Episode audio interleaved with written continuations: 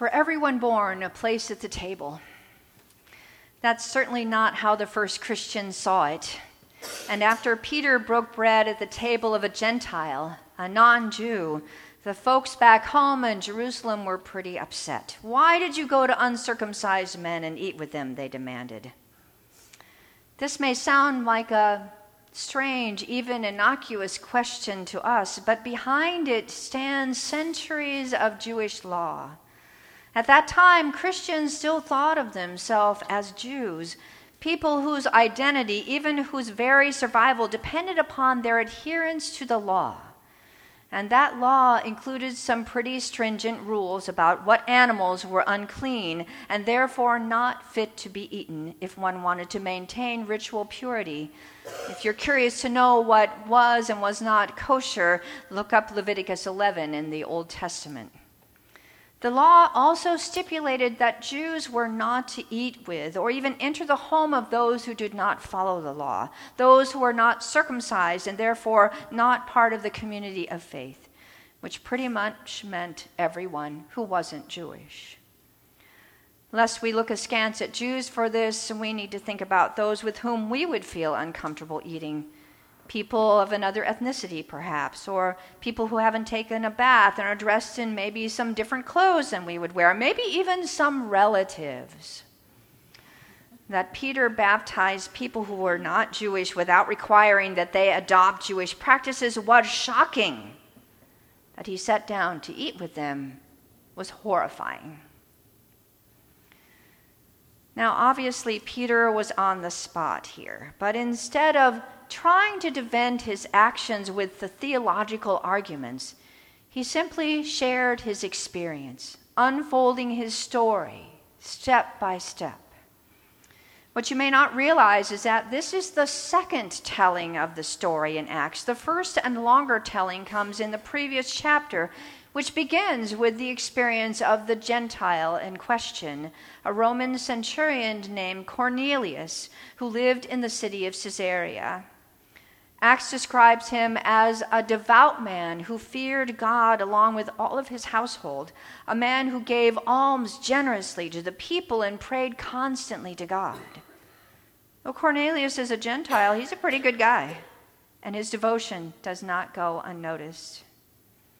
As Peter related to the folks back home, Cornelius had been confronted by an angel who told him to send for Peter who will give him a message by which he and his whole household will be saved.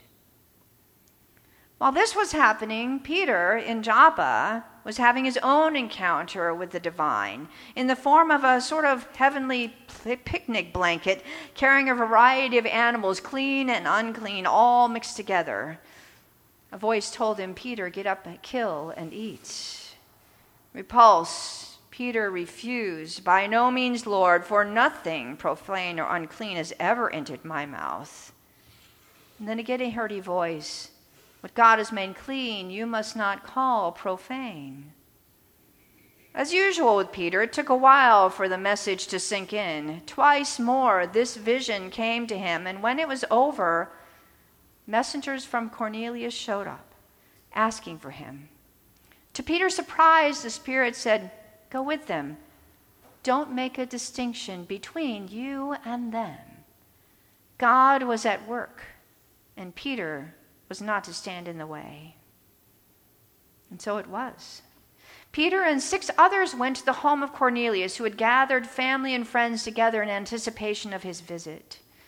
As Peter began to share his testimony about Jesus, a testimony that you can again read in chapter 10, he was interrupted by the Holy Spirit, who suddenly fell on Cornelius and his household, just, he tells his listeners, as it had on us at the beginning, that is, on Pentecost.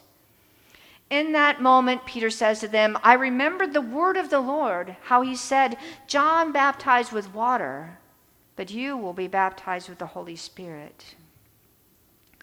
Maybe in those moments, Peter also remembered how Jesus healed the servant of a Roman centurion and the daughter of a Syrophoenician woman.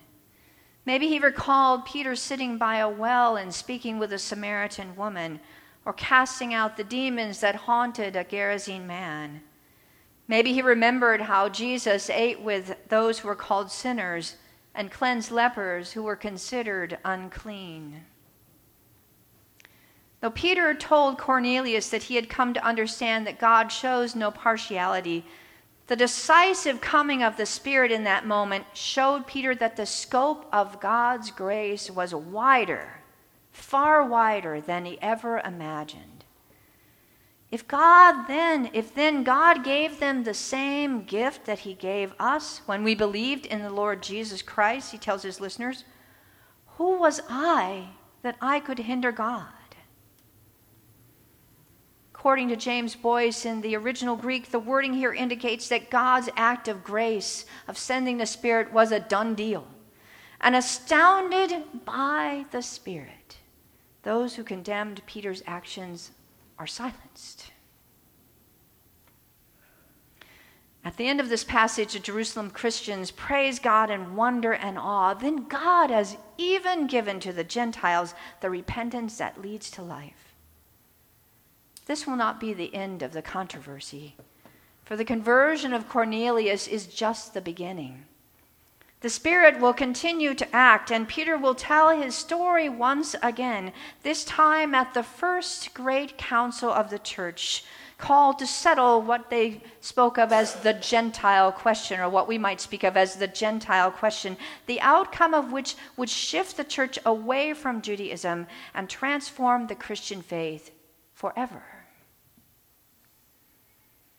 All through the history of the church, the Spirit has acted to open its doors, minds, and hearts to new possibility and to expand the scope of its mission beyond our human expectations.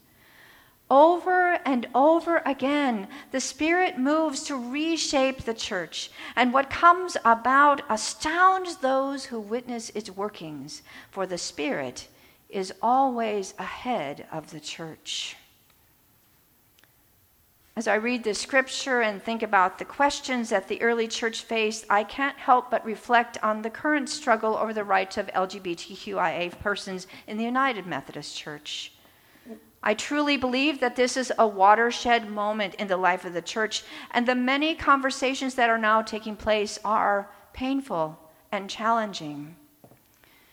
Yet, even in my most cynical moments, even when I feel totally discouraged by all the turmoil, I trust that the Spirit is working, working among us, and that God is bringing about something new, something unexpected in our midst.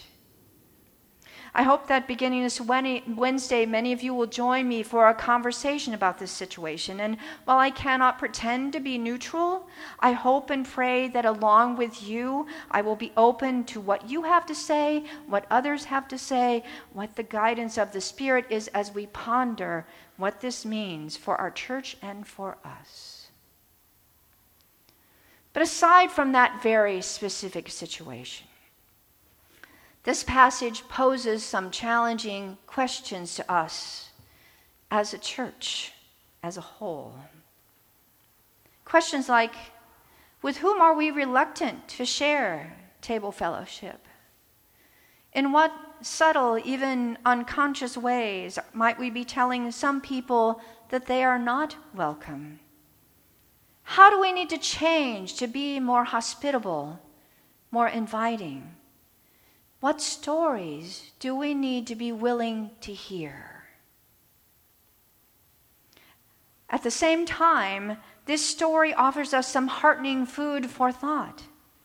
To whom are we being called to bring the good news of God's grace? And vice versa, who might just have the good news of grace to share with us? Where is the Spirit at work not only in our church, but in our neighborhoods, in our community, in the world, our country. How can we and how can we align ourselves with that movement? What stories do we have to share of God's grace and mercy and love? I have one to share this morning. As most of you know, we help with the Shared Bread program at First United Methodist Church, Redondo Beach, which provides a hot meal each week for those who are hungry. When this program began in 1992 was long before I became a pastor, and my husband and I were members of that church. We were excited to see this program begin, but we were also a little anxious about the people whom we would serve. Not sure what to expect of those who would come to us hungry, people living on the streets, people who were sometimes dirty, people who were sometimes not in their right minds. But I'm here to tell you that over time, our fears lessened as we discovered that people who came were people pretty much like us. And some wonderful relationships developed. I remember John and Fred, who became buddies with our daughter Katie. She was pretty young at the time, and they had such fun together. They would tease her and she would tease them back. And they even came to a piano recital, a band concert that she did. It was a wonderful thing. I remember the jokes and the small gestures of kindness and the expressions of gratitude that were shared. I remember one guest who came in for, I don't know, maybe a couple of months and would sit down at the piano in the hall and play wonderful music for us as people ate. And I remember Bob Crownover, who came as a guest and who eventually became the church custodian, and then to our wonder, a talented lay speaker. Bob was one of the most humble and gentle and loving people that I ever met.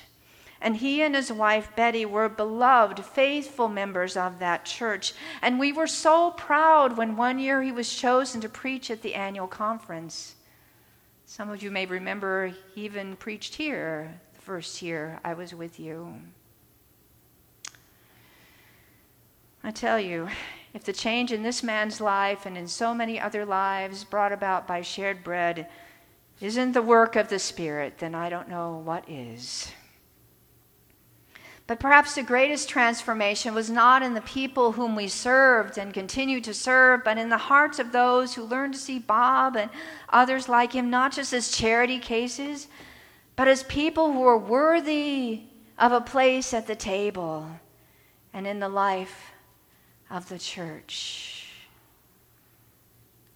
As Paul told his story to the Christians in Jerusalem, they were moved to silence and to wonder. Perhaps, like the Christians of old, we need to spend time not only in conversation together, but in our own silence the silence of listening and reflection and prayer. A prayer for God's guidance and the courage to discern the Spirit at work in our midst. Indeed, I do pray. Pray that God may open our minds and hearts and doors as we seek to understand and to live the astounding truth that God indeed shows no partiality, but in every nation and every people, anyone who fears him and does what is right is acceptable to him, even us. Thanks be to God for this amazing gift of grace. Amen.